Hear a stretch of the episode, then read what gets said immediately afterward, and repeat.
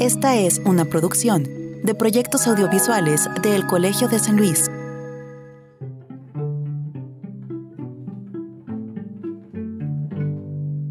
Las revistas literarias fueron una parte fundamental para la literatura en Hispanoamérica y otras partes del mundo.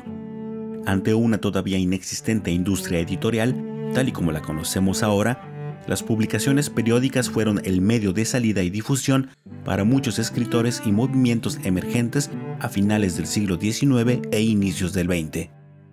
Revista Moderna, Pegaso, Sabia Moderna, Tierra Nueva, Letras de México y varias más son ejemplos de lo importante que fueron para la difusión y el estudio de la literatura. Hasta la fecha, y lejos de los criterios de la industria editorial, siguen jugando un papel fundamental para leer y escuchar nuevas y propositivas voces. Una de ellas, en especial, es la que ocupará nuestra atención en este episodio de Entre Voces. Nos referimos a la revista Taller, fundada por un grupo literario en los años 30 del siglo XX y en donde militaban, por así decirlo, tres de las grandes figuras de las letras mexicanas, Octavio Paz, Efraín Huerta y José Revueltas. ¿Fue acaso coincidencia que estos grandes personajes coincidieran en este grupo y revista? ¿O acaso las inquietudes y el momento histórico que compartieron Huerta, Revuelta y Paz junto a otros escritores ayudaron a forjar y pulir su gran talento? Estas preguntas fueron el punto de partida para elaborar una tesis de doctorado que ahora ve la luz en un libro titulado Bajo el signo de taller, el nacimiento literario de Octavio Paz, Efraín Huerta y José Revueltas. Su autor, Salvador García, nos acompaña en este episodio para hablar de lo importante que fueron estos primeros años en taller para estas figuras literarias.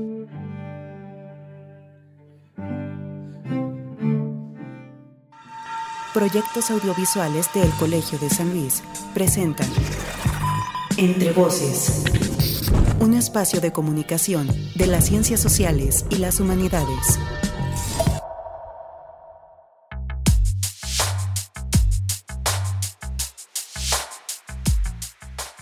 Hola a todos y todas, bienvenidos a un episodio más de Entre Voces, el espacio de comunicación de las ciencias sociales y las humanidades del Colegio de San Luis. Mi nombre es Israel Trejo. Muchas gracias por escucharnos a través de Radio Universidad eh, los jueves por la tarde, tanto en San Luis Potosí como en la ciudad de Matehuala. También gracias a quienes escuchan las retransmisiones. Tenemos los viernes en la radio del Colmich, estación en línea del Colegio de Michoacán, también Centro Público de Investigación del CONACID. Y también gracias a quienes nos escuchan ya en las plataformas digitales y nos ayudan a compartir también nuestros contenidos. Estamos en Spotify, en, Mixcloud y también estamos en Google Podcast. Hoy para iniciar el año, este es nuestro primer programa del 2022, pues le damos la bienvenida a un egresado del doctorado en literatura hispánica de El Colsam y también egresado de la maestría en literatura hispanoamericana. Me refiero a Salvador García, como ya escuchamos en la introducción, pues bueno, elaboró una tesis de doctorado eh, sobre la revista Taller, donde iniciaron Efraín Huerta, José Revueltas y Octavio Paz. Esta misma a través de un programa que convierte las tesis de los egresados en publicaciones eh, ve ahora la luz precisamente en un libro que se llama así, Bajo el signo de taller, el nacimiento literario de Octavio Paz, eh, Efraín Huerta y José Revueltas. El libro es muy interesante, sobre todo si les gusta la literatura eh, mexicana y sobre todo si les interesa conocer cómo estos primeros años pues fueron forjando precisamente la trayectoria brillante que tuvieron posteriormente estas tres figuras literarias. Será una entrevista muy, muy, muy interesante. Acompáñenos. Primero lo invito a que escuchemos eh, algo de la trayectoria de nuestro invitado, de Salvador García. Y posteriormente iniciaremos ya con nuestra charla.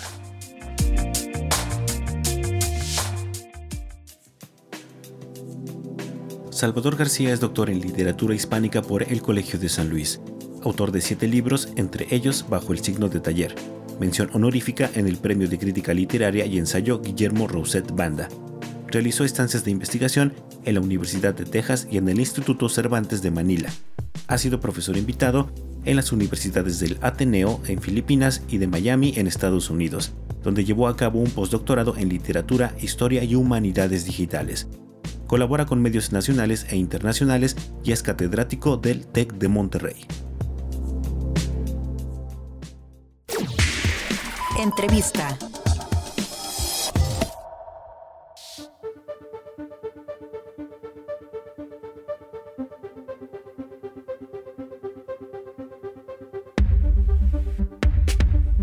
Iniciamos ya con la entrevista de este episodio de Entre Voces, el espacio de comunicación de las ciencias sociales y las humanidades del Colegio de San Luis.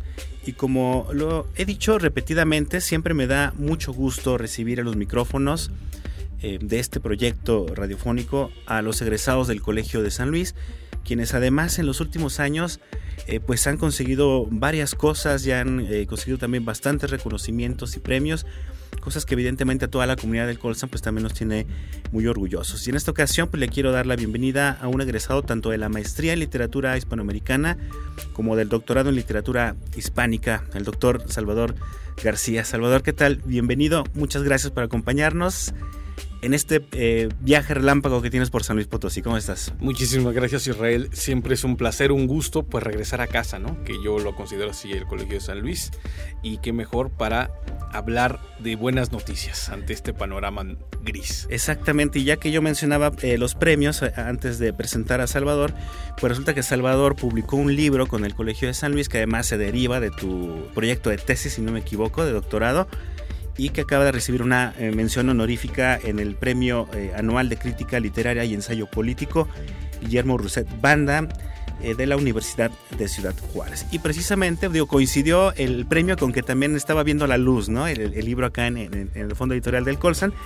y cuéntanos un poco, em, Salvador, antes de entrar al tema del de, libro como tal o, o de tu tema, que es muy interesante porque además refiere a una de las revistas literarias más emblemáticas eh, que ha existido en México, sobre todo por quienes se desprenden después de, este, de esta revista o de este movimiento, precisamente porque es tan importante en México y en muchos lugares de Latinoamérica acercarse a la literatura desde las publicaciones periódicas, desde las revistas.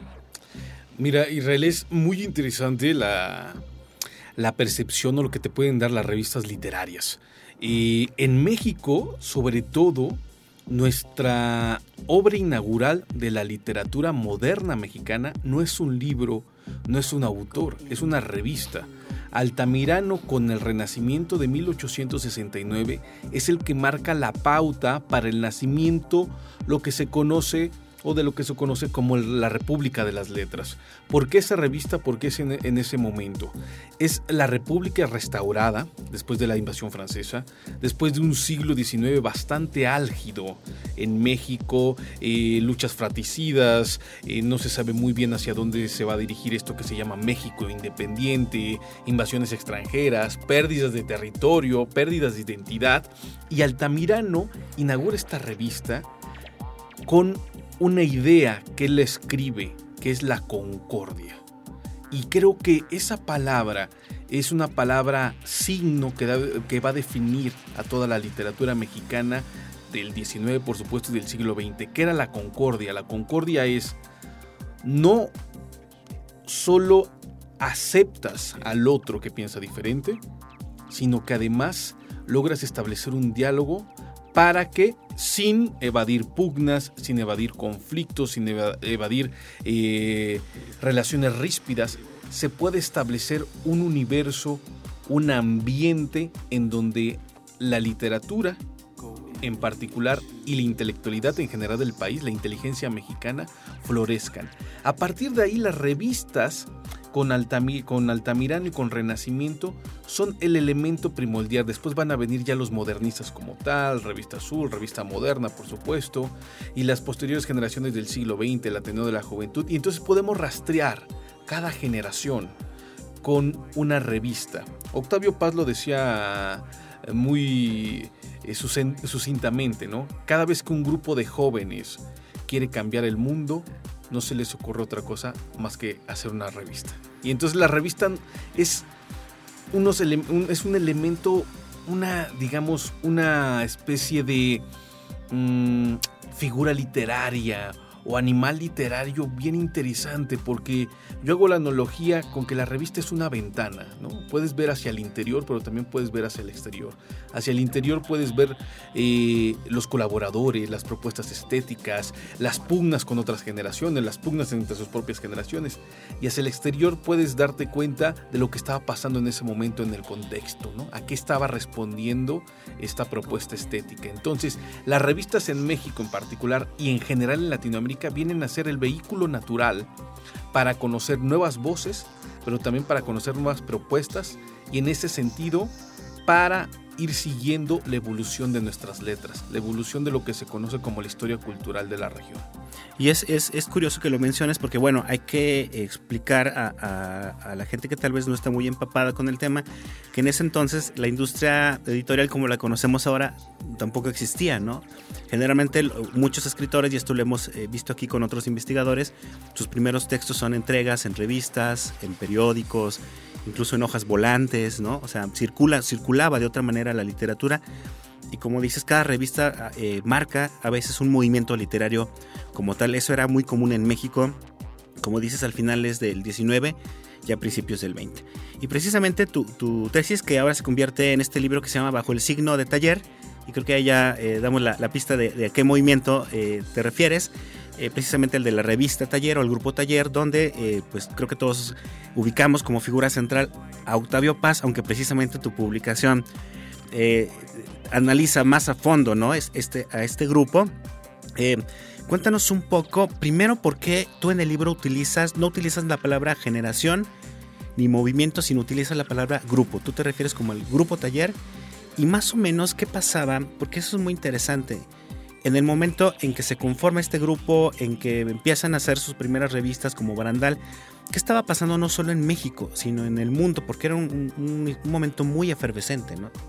Sí, y ¿por qué, ¿por qué utilizo yo grupo o promoción y no generación?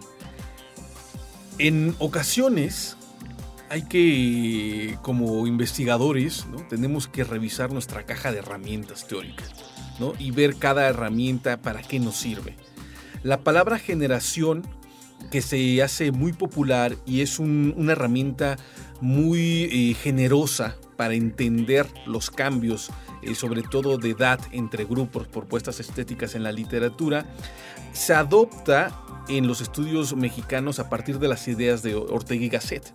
Ortega y Gasset plantea que una generación es una cuestión biológica. Cada 15 años se cambia de generación. El asunto es que dentro de las generaciones hay grupos, hay promociones.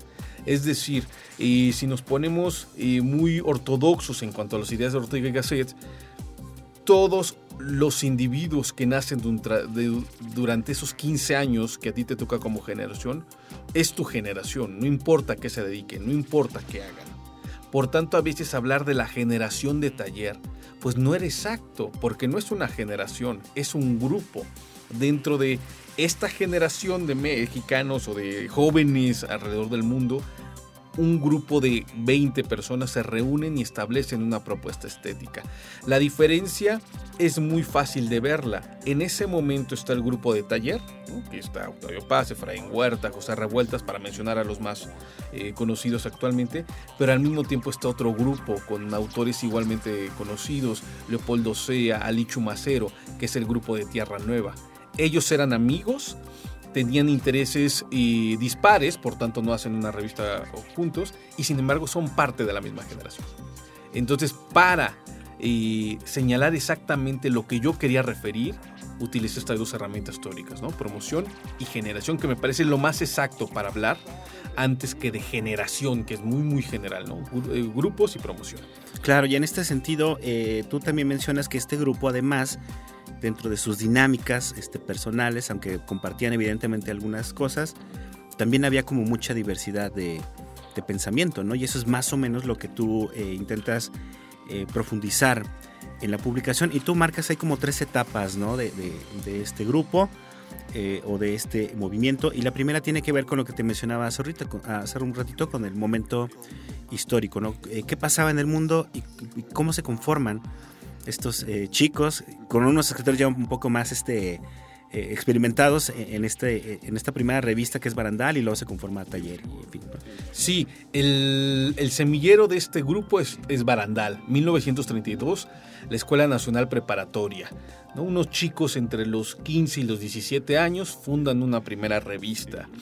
En ese momento a pesar de que todavía no está este grupo conformado que después ya se, se va a armar, todos los demás son espectadores de esa revista, ¿no? Muy, muy interesante, muy inteligente, muy lúdica, muy juguetona, muy irreverente, como tienen que ser las, las revistas juveniles.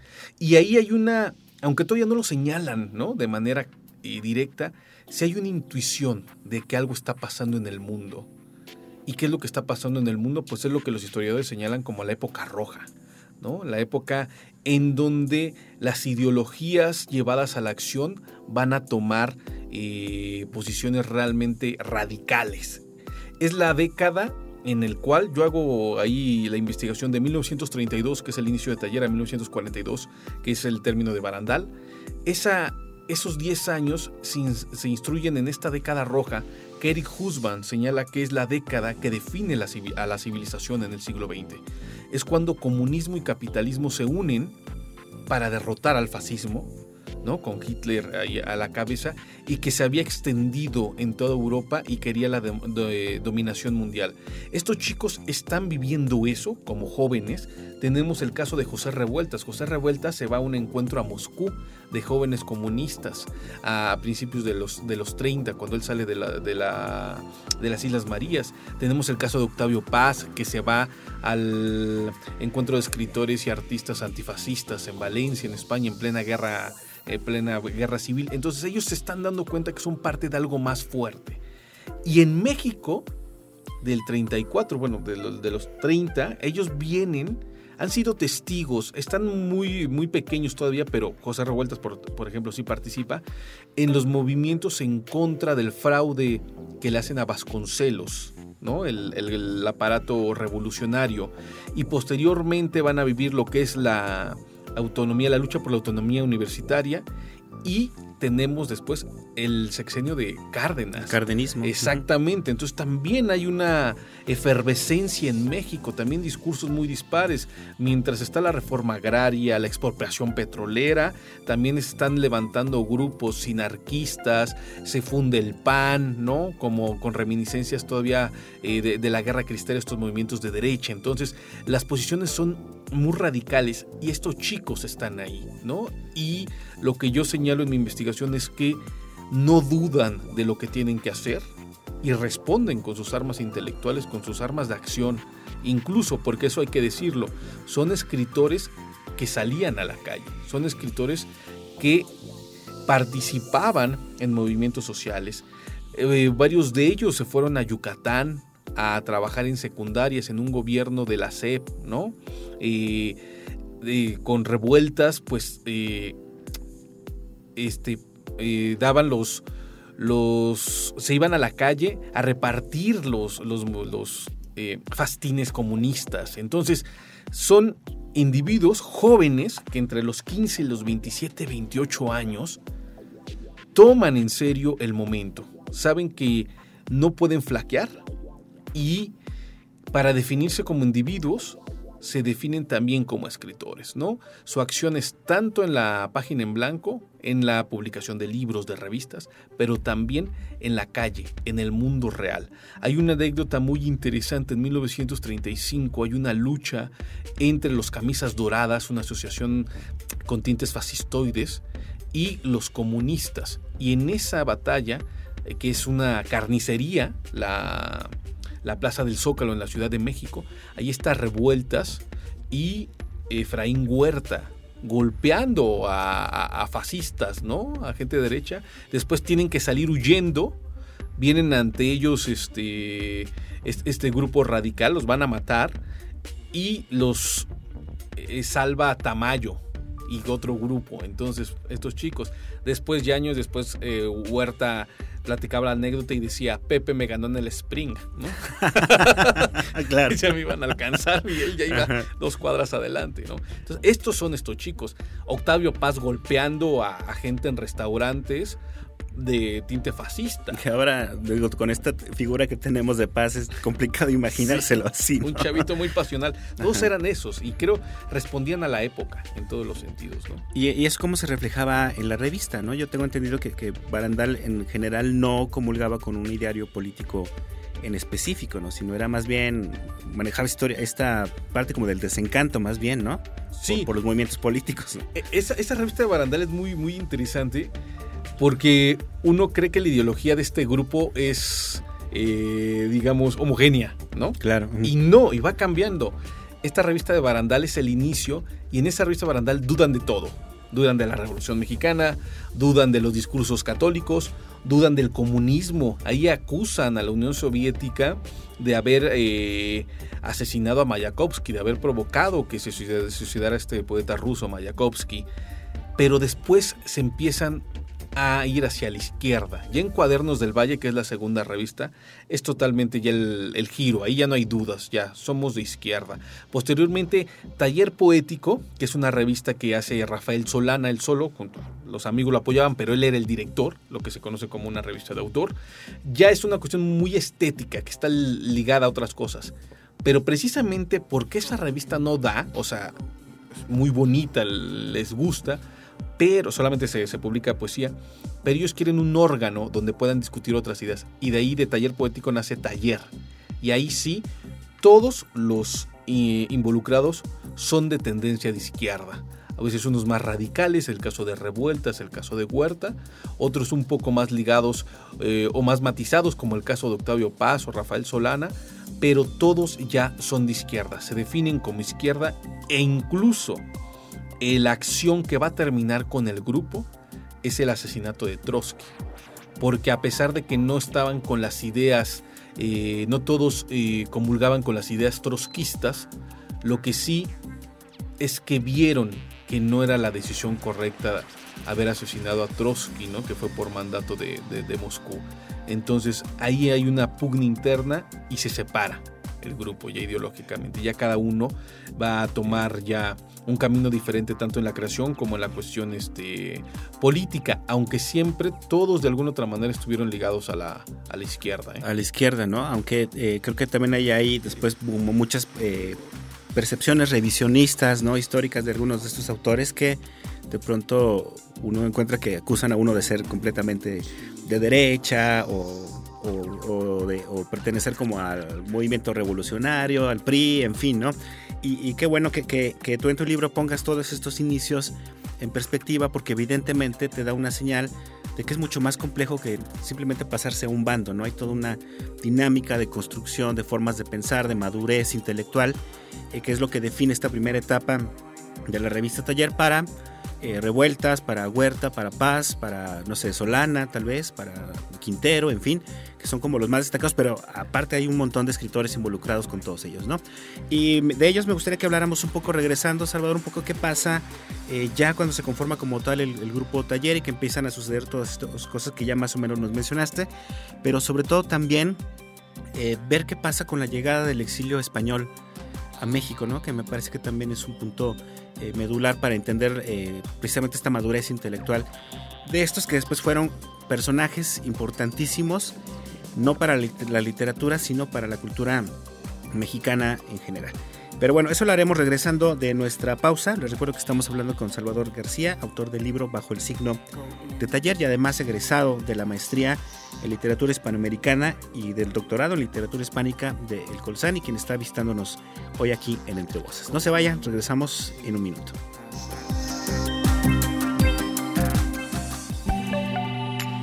Estás escuchando Entre Voces, el programa de radio del Colegio de San Luis. Contáctanos radio arroba colsan.edu.mx o visita nuestro micrositio web entrevocescolsan.wordpress.com. Conocit, el Colegio de San Luis y proyectos audiovisuales presentan Instantánea. ¿Son acaso algunas obras arquitectónicas y artísticas del siglo XVII y XVIII manifestaciones de los dispositivos de poder en Hispanoamérica? Esta es la pregunta que ha llevado al doctor Armando Hernández Soberville a realizar investigación historiográfica sobre diversos monumentos históricos y obras de arte, como iglesias, edificios civiles y militares. Trabajo académico que ahora le ha valido la obtención del Premio Potosino de Investigación Científica y Tecnológica 2021 como investigador consolidado en la categoría de Ciencias Sociales y Humanidades. El premio lo entrega el gobierno del estado de San Luis Potosí a través del Consejo Potosino de Ciencia y Tecnología. Se otorga a empresas o instituciones en el rubro de innovación y a investigadores jóvenes y consolidados de ciencias exactas y naturales, ingenierías, ciencias médicas y de la salud y ciencias sociales y humanidades. La postulación del Dr. Hernández Soberville se hizo a través del Colegio de San Luis, con base en su producción científica de los tres últimos años. La misma es relevante ya que pone de manifiesto cómo las estructuras del poder civil, militar y eclesiástico usaron la arquitectura y el arte para legitimarse y ayudar a su consolidación en los siglos ya mencionados. Al respecto, el historiador de El Colsan tiene varias publicaciones sobre edificios como la Capilla de Loreto, el actual Palacio de Gobierno la antigua lóndiga de la ciudad y el complejo arquitectónico de la Calzada de Guadalupe, donde se ubica actualmente el cuartel militar y la antigua penitenciaría del Estado, actualmente el Centro de las Artes de San Luis Potosí. El anuncio de los ganadores se hizo en el mes de noviembre del 2021 para posteriormente realizar la ceremonia de entrega en el mes de diciembre. Entrevista.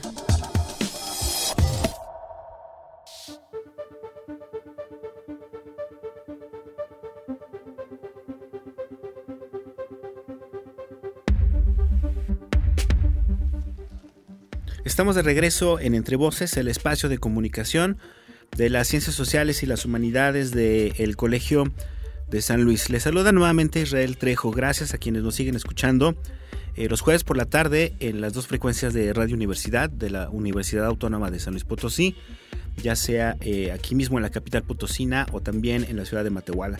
Gracias también a quienes escuchan las retransmisiones los viernes a través de la radio del Cormich, estación en línea del Colegio de Michoacán. Y también gracias a quienes ya nos escuchan en plataformas eh, digitales y que nos ayudan también a compartir estos contenidos. Eh, para quienes no nos han escuchado, les recuerdo que estamos en Spotify, estamos también en Mixcloud y, estamos en Google Podcasts. Búsquenos así como tal entre voces y ahí podrá escuchar pues muchas otras entrevistas, muchas otras charlas que hemos eh, grabado a lo largo ya de, algunos años y, que sin duda es un material, creo yo, de consulta en temas de ciencias sociales y humanidades eh, muy importante.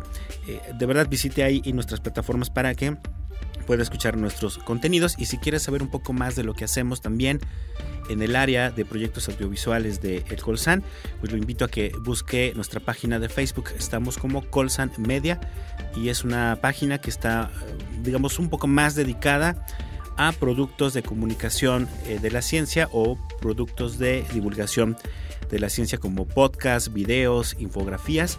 Em, seguramente va a encontrar por ahí algo, algo que le interese.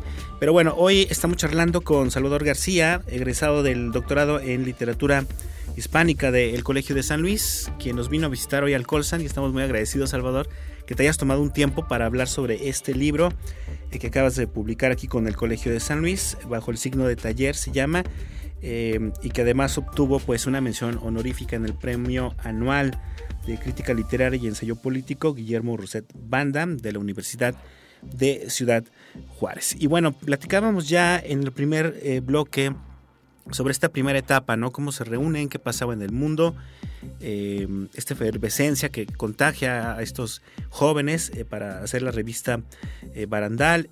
Y ahí hay una evolución, Salvador, que es cuando ya mencionas que se conforman como un grupo, ¿no? Y creo que, tú sugieres al final del anterior bloque que si bien la podemos identificar también como una revista literaria, tenía mucho como de este también ideario político, ¿no? O sea, había mucha postura política de los, de los escritores. Em, esta, esta, característica, ¿tú crees que, marca a este grupo? O sea, que eran como escritores, pero mucho más activos, o que los diferencias de algunas otras eh, generaciones, algunos otros movimientos de más o menos esos años? Sí, sí, claro, claro, Por ejemplo, lo que te decía en, el primer bloque de la diferencia entre la gente de Tierra Nueva, y la gente de taller. Eh, más que una diferencia de calidad estética, lo marca una diferencia ideológica. ¿no? Mientras eh, Tierra Nueva son más academicistas, más ligados a la universidad, los de taller están más ligados a movimientos sociales. Y esta ideología es la que los va a unir y la que los va a separar, a final de cuentas. Eh, la primera perspectiva o el primero que escribe sobre la posibilidad de generar un grupo es eh, Huerta. En un, en un artículo en el Popular, a, a mediados de 35, empieza a hablar ya de que hay un grupo bien conformado, ¿no? Menciona a Octavio Paz, por supuesto, a Rafael Solana, a Alberto Quintero Álvarez y eh, a otros llegados de provincia. El mismo Alberto Quintero Álvarez llega hasta el 35 a, a la Ciudad de México, si no me equivoco, y se empiezan a conformar desde esta cuestión ideológica. Hay momentos también que van a marcarlos a ellos. La llegada de Alberti a México, por ejemplo. ¿no? Con Rafael Alberti, ellos encuentran una beta que no hallaban en la literatura mexicana. ¿Cuál es esta beta? Por un lado, ellos eran eh, escritores de acción, ¿no? O, perdón, individuos de acción. ¿A qué se refería con esto?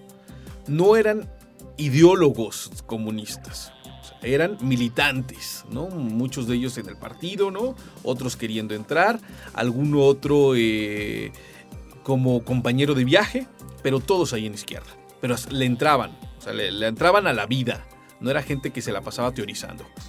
Y por el otro, buscaban ser muy buenos escritores. Y sabían que la literatura comprometida siempre es mala. ¿No? La literatura aquella, tanto que habla de los paraísos comunistas o de los paraísos de derecha o de las cuestiones religiosas. Incluso ahí me gustaría hacer un apunte ahora en estos tiempos. La literatura para las buenas conciencias hoy progresistas también es malísima, ya lo sabíamos. toda literatura que está a merced de una ideología estéticamente es mala. Entonces ellos no encontraban a un referente en México. Posteriormente lo van a encontrar en la figura de López Velarde, fíjate, es bien interesante. Toman a López Velarde como su gran escritor mexicano, porque es un tipo que escribe muy bien, pero que estuvo en la revolución, pero que también conocía la vida nocturna de la Ciudad de México. Entonces eh, se ven reflejados en él, es la gran figura que ellos toman de México. Posteriormente Neruda va a publicar Residencia en la Tierra y otra vez les, les dice, miren, aquí está este asunto. Así se puede escribir poesía sin traicionar la ideología, pero sin que tu literatura esté supeditada a una ideología. Para Efraín Huerta, estas dos visitas van a ser muy importantes. En ese momento, y aquí lo, lo, demostró otro compañero, eh, eh, Emilio Delgadillo, Emilio Delgadillo, eh, con una investigación que hizo aquí en el Colsan, también cómo Efraín Huerta empieza en, el 35 a escribir Los Hombres del Alba, su gran libro. Y si nos damos cuenta, ahí está Efraín Huerta, ¿no? Hablando de, es de problemas existenciales, de voces, discursos y personas acalladas socialmente, ¿no? Las prostitutas, los borrachos de las cantinas, aquellos que amanecen en, estas eh, horas innombrables para las buenas morales, ¿no? Eh, de, la cultura mexicana. Y está al mismo tiempo reconociéndonos, reconociéndose como ser humano y está haciendo una lucha, digamos, estética desde su libro. Entonces, esta vía viene a marcar otra parte de la misma ideología, ¿no? La ideología, por supuesto, que los marca y lo que te decía, la misma ideología los va a separar hasta generar una ruptura. Es una ruptura de grupo y eso me gustaría señalarlo, no una, una ruptura de individuos. ¿Cuál es la diferencia? Ya no existe el grupo, pero los nexos entre ellos nunca se acaban. Claro. O sea, en el 68, cuando Revueltas está encarcelado después del movimiento, hay cartas entre Octavio Paz y y revueltas discutiendo el movimiento. En los años 70, ya cuando Octavio Paz ah, eh, se convierte en el poeta más amado y más odiado por la juventud mexicana, hacen este... Eh, esta lectura, ¿no? Huerta y, Paz, y cuando empiezan a buchar a Octavio Paz, Huerta se para y lo defiende. Además es una escena muy emblemática porque Huerta en ese momento ya no tiene voz ya tenía, había, eh, estaba afectado por un cáncer en, las cuerdas vocales y así calla al público, a los jóvenes que estaban en contra de Octavio para que Paz pudiera decir su, poesía, ¿no? Oye, y bueno, y ya después consolidan, por decirlo de, alguna forma, la revista Taller, empiezan a hacer algunas publicaciones, hay mucha gente que escribe en, la misma, Y también eh, hay otro momento importante, ¿no? Es la llegada del exilio español. Eh, me refiero a que fue un momento en general importante para la cultura mexicana.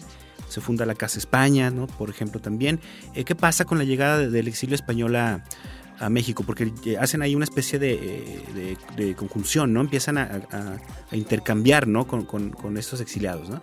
Sí, Octavio Paz se había ido al, Congreso de Valencia en plena guerra civil también es un viaje mítico porque se va después de. Se va de luna de miel después de casarse con Elena Garro, ¿no? Se van ahí a la, a la guerra civil. Y él conoce a los escritores de Hora de España. Los conoce físicamente porque ya los leían. Alberti les había traído noticias, ¿no? Eh, una revista que era hecha por gente un poco mayor que ellos, algunos sí muy mayores, otros unos, unos pocos años, jóvenes también españoles y se trae esas noticias a, México. Es muy interesante porque en la intervención de Octavio Paz en una de las lecturas en Valencia, él lleva poemas de todos los del taller y los lee allá. Entonces regresa y cuando empieza esta gran oleada de los exiliados, que es a partir del 38-39, él los conoce ya como amigos y se los presenta a, a estos grupos, ya habían empezado taller. Y a partir del quinto número cambia la revista totalmente cambia para bien en cuestión estética, para bien en cuestión discursiva. Posteriormente va a empezar a haber este, algunos, algunas pugnas, ¿no? que, que, termina erosionando la revista, pero en ese momento Taller cambia y se vuelve la primera revista hispano-española, perdón, hispano-mexicana del exilio mexicano, del exilio español en México. Eh, ahí hacen un enroque. Ningún otro medio les abrió las puertas en ese instante como taller. Y ahí empieza a, publicarse todas las memorias, todas las perspectivas, los poemas que los exiliados españoles traían consigo. Pero al mismo tiempo, con una diferencia de unos meses, se está fundando una revista en Cuba que se llama Escuela de Plata, que es de cubanos, pero también ligados con españoles, y otra revista que se llama Nuestra España, que esos son exiliados que están en La Habana. ¿Por qué en La Habana? Porque Manuel Alto Laguirre, que era el impresor de Hora de España, venía hacia México, pero en el camino se enferma su hija Paloma y se tienen que, dar, que quedar en La Habana, ya no llegan a México. Y ahí establece una imprenta que se conoce, como La Verónica. Y en ese instante se vuelve un, una red de revistas del exilio publicadas tanto en Cuba como en México con foco en Hora de España. Hay una cuestión del exilio intelectual que se da en, este fenómeno, en estos grandes movimientos de intelectuales desplazados. Una de las primeras características de los exiliados es que se sienten no solamente excluidos de su patria, sino también excluidos de su literatura. Ante ellos se encuentra el peligro del silencio, saben que van a ser borrados de la historia de la literatura. Y lo que buscan es luchar por medio de la palabra, y es muy común en este exilio y en otros, que los intelectuales busquen ya sea ligarse a otros medios ya establecidos en los países donde que les dé refugio, o fundar nuevos medios para escribir sobre su experiencia y también con el tema del prólogo de lo que se viene, que es la Segunda Guerra Mundial. Entonces están discutiendo estas tres revistas. Esto es también un rasgo que no se había entendido qué pasaba con Taller a, partir del quinto número. Exacto. Y cuéntanos ya un poco, porque se nos agota el tiempo. Eh, ¿Qué pasa con la revista al final? ¿Qué es lo que viene? Ya nos mencionaste más o menos que eran, fueron algunas diferencias ideológicas creo que muy relacionadas precisamente a Moscú, si no me equivoco. Este, ¿Qué pasa? ¿Por qué se desintegra Taller como tal, como grupo? ¿no? Por una parte, y esta injerencia de los españoles al principio fue muy bien vista por los mexicanos. Sin embargo, la tendencia humana siempre es a la pugna, ¿no? En cualquier relación empieza a haber muchas tensiones los, mexicanos empiezan a sentir desplazados y se puede ver en el número de, colaboraciones que se incluyen en taller. Cada vez menos Quintero Álvarez, Huerta, Solana tienen presencia en los siguientes números. Y por la otra, los españoles también no tienen la sensibilidad de entender que eran invitados a, este, a este proyecto y se lo apropian a final de cuentas, pero cuando ellos tienen su propio medio, también lo desplazan, que va a ser... Eh, híjole, Romance, la revista Romance, que es la primera revista de exiliados en México, que está ligada a otro proyecto editorial que es la editorial Seneca, que es José Bergamín. Cuando ellos ya tienen estos recursos para hacer sus propios proyectos, también dejan a taller un poco de lado.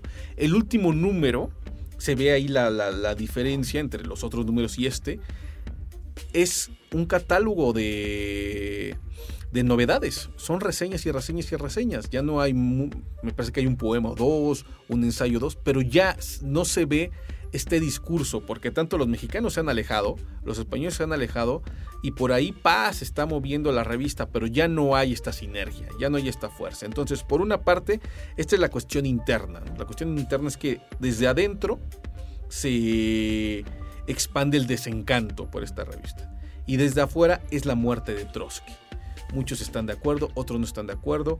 La mayoría en realidad no está de acuerdo, pero tiene eh, diferente perspectiva. Es decir, bueno, mm, no, no está bien el asesinato de Trotsky, pero era necesario. Hay otros dicen que no, no, no, algo Moscú está, está haciendo mal, porque además ya les había sembrado la duda cuando en el 39, cuando empieza la guerra, la Segunda Guerra Mundial, el famoso pacto de hierro entre Alemania y eh, Rusia, ¿no? La Unión Soviética. Y allí ya les había sembrado la duda así de, espérate, pero nosotros estamos contra el fascismo, ¿cómo que hay un acuerdo? ¿no? Y ya con el asesinato, ya ahí se rompe ideológicamente y es lo que te decía al principio, ¿no? Las revistas son una ventana. Entonces, hacia el interior hay un desencanto por el propio proyecto. Ya también tenemos que darnos cuenta que los grupos también tienen una evolución natural ya estos niños que empezaron en la preparatoria, pues ya son hombres, ya se están enfrentando a otros problemas de la existencia, muchos de ellos ya están casados, ya tienen hijos, ya tienen que buscar también un sustento, ¿no? De dónde, de dónde afianzarse, ya no están jugando a ser escritores, ya son escritores, ya tienen un nombre conocido, muchos de ellos ya están publicando a nivel nacional, internacional, y por la otra, hacia el exterior, estas, estos discursos eh, radicales, en donde por la propia naturaleza de su época no podías conjugar eh, eh, proyectos con alguien que estaba del otro lado o con alguien que no pensaba tan eh, o estaba tan cerca de tu pensamiento. Para, cerrar, Salvador, desde tu perspectiva, em, ¿cómo esta profundización que haces tú sobre estos primeros años, enfocándola en este grupo, podría cambiar nuestra perspectiva de estos grandes personajes después de la literatura acerca de su obra o de su desempeño, por así decirlo. O cómo podría, eh, eh, qué podría aportar también para cambiar algunas ideas que tenemos como muy asentadas entre, sobre todo entre Huerta, eh, Revueltas y Paz, ¿no? Que de pronto sí los vemos ahí como esta triada de, de grandes escritores, nacidos el mismo año, además, ¿no? Este, pero que en algunos casos eh, em, los vemos hasta como contrarios, como némesis, ¿no? Como el caso de Paz y, Revueltas, y que ahorita nos acabas de contar algo, una anécdota que creo que dice algo más, ¿no? Entonces, ¿cómo, cómo analizar estos primeros años podría cambiarnos estas perspectivas o estas ideas asentadas sobre estos tres personajes y sobre otros más, ¿no? Que pertenecieron al grupo. Algo que sucede mucho en en los estudios de, historia, ¿no? O de cultura mexicana, es que necesitamos tener nuestro panteón de estatuas, ¿no? Y las estatuas son inamovibles y siempre son las mismas. En el caso de la literatura, pues tenemos esa gran estatua que es Alfonso Reyes y que ya nadie lee. No, claro. Exacto, porque es una estatua. ¿Qué te puede decir una estatua? Y, siento que el peligro con Octavio Paz es que va por ahí, ¿eh? se está convirtiendo o ya es una estatua, un fascista, ya todo el mundo lo odia, con o sin razón, también hay que decirlo. También hay otros investigadores que se han dedicado a endiosarlo y me parece que tampoco es sano porque alejas a la gente. Y en lo mismo, José Revueltas y Huerta pues son escritores eso mismo, ¿no? Comunistas, radicales, eh, parecieran también una especie, no de estatuas, pero sí de discursos acabados. Y creo que estos primeros años, lo que a mí me sorprendió, ¿no? Porque también yo llegué muy prejuiciado, ¿no? Con lo que había leído, es encontrarme primero, pues, a un grupo de muchachos con todos los miedos, con todos los sueños, con todas las ilusiones, con todos los dolores que todos los, los seres humanos eh, pues experimentamos en estos primeros años de formación, ¿no? Hasta llegar a los 28, 29 años. y por la otra, también individuos muy jocosos, muy divertidos, ¿no? Que buscaban en la cantina, en los bares, en los proyectos, digamos, eh, totalmente eh, irrelevantes, si lo queremos decir así, una forma también de, de asirse. Estos chicos fueron apasionados, por ejemplo, del cine. Veían muchísimo cine, muchísimo cine, eh, que también yo creo que ahí es un estudio que hay que ver cómo llegaban. sobre cine, exactamente. Hay una revista que está perdida, yo no la he encontrado, que se llama Mundo Cinematográfico de Quintero Álvarez, del 38 al 39, no la he encontrado, y ahí escribían al parecer todos. Esa humanidad creo que puede servir para entender que ninguno de estos escritores, por más que ellos mismos ¿no? lo, lo quisieran, o por más que los eh, muchos de estos discursos oficiales nos los vendan como personajes de piedra, no, son seres humanos y ahí puedes encontrar también la riqueza y posiblemente también los puntos claves para saber por qué se convirtieron en escritores tan trascendentales para la literatura mexicana y en el caso de Octavio Paz, pues nuestro único premio Nobel. Algo tuvo que haber dicho bien, ¿no? Eh, y ahí está la semilla, ¿no? Hay textos muy interesantes de, ese joven Octavio Paz, que yo siempre digo, por ejemplo, hay unos artículos extraordinarios defendiendo la nacionalización del petróleo y señalando por qué el gobierno tiene que tener bajo sus riendas la actividad energética del país, por ejemplo. Pues hay que, hacer una revisión exhaustiva, o sea, otra vez, ¿no? No, no quedarnos del premio Nobel para acá. Creo que mucha gente le está sucediendo eso. Y además el Nobel adjudicado a cuestiones paraliterarias, creo yo, ¿no? También. Políticas. Este, me acuerdo mucho de estos discursos que decían que el Nobel se lo había dado Televisa, ¿no? Por ejemplo, ¿no? En fin, eh, creo que, que, tu libro puede ayudarnos a, a entender un poco más de fondo eh, a estos personajes, como dices, estas personas más bien, ¿no? a estos poetas, estos escritores. ¿Y cómo podemos conseguir el libro, Salvador? Pues mira, el libro afortunadamente pues está en, en, cadenas muy importantes. Está en Gandhi, está en el sótano, me parece que está en la Universidad Veracruzana, también aquí mismo en la página del Colson la, editorial se vende. Entonces, pero es, es, bajo demanda, es decir, uno lo tiene que pedir en línea, no, no está en, el, en la librería como tal. Hay ejemplares en físico en las ferias donde participa el Colegio de San Luis, por supuesto. Aquí en San Luis Potosí también hay ejemplares en físico en la librería REM, que está ahí enfrente del Congreso. Me parece que es Ah, la calle. Vallejo. Juan Ruiz del Arcón, me parece. Ah, ya, sí, sí, sí. sí. Ahí está la librería, es una, librería independiente, también ahí se encuentra aquí en San Luis Potosí, o directamente también conmigo lo puede conseguir, pero digamos, ahí está en línea, se encuentra en todos lados, en Mercado Libre también está. Ok, búsquenlo así como bajo el signo de taller, este, y seguramente lo encuentran, y de verdad muy recomendable su, su lectura, ¿no?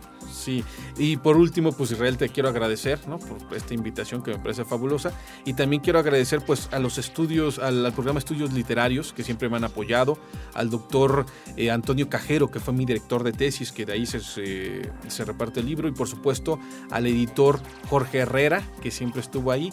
Y hay que decir que este libro es una coedición con El viajero inmóvil de otro egresado del colegio del doctorado de literatura que es Anuar Jalife. También, a quien quiero agradecer. Entonces también este libro o estos reconocimientos, yo siempre digo, pues es un trabajo en equipo a final de cuentas. Exactamente. Un saludo a Anuar, por cierto, que seguramente va a escuchar la, entrevista. Este, y sí, sí, sí, agradecer, eh, siempre están ahí todos chambeando, llenos de cosas, pero eh, con una editorial del Colson pujante que está haciendo pues, cosas bien interesantes y sobre todo esta eh, colaboración que están haciendo ahora con egresados de convertir sus textos de tesis a proyectos editoriales me parece sumamente afortunada y tu libro es, es, un gran, gran ejemplo. Muchas gracias por, por la entrevista, Salvador. Muchas gracias, Israel. Y pues ya sabes, yo siempre digo 100% hecho en el Colsan. Muy bien, qué bueno. Muchas gracias. Y bueno, yo le invito a que ya este, despidamos este programa. Eh, los dejaré hasta la semana entrante con un tema más, seguramente de interés. Mi nombre es Israel Trejo. Nos vemos en un episodio más de Entre Voces, el espacio de comunicación de las ciencias sociales y las humanidades de El Colegio de San Luis. Hasta la próxima.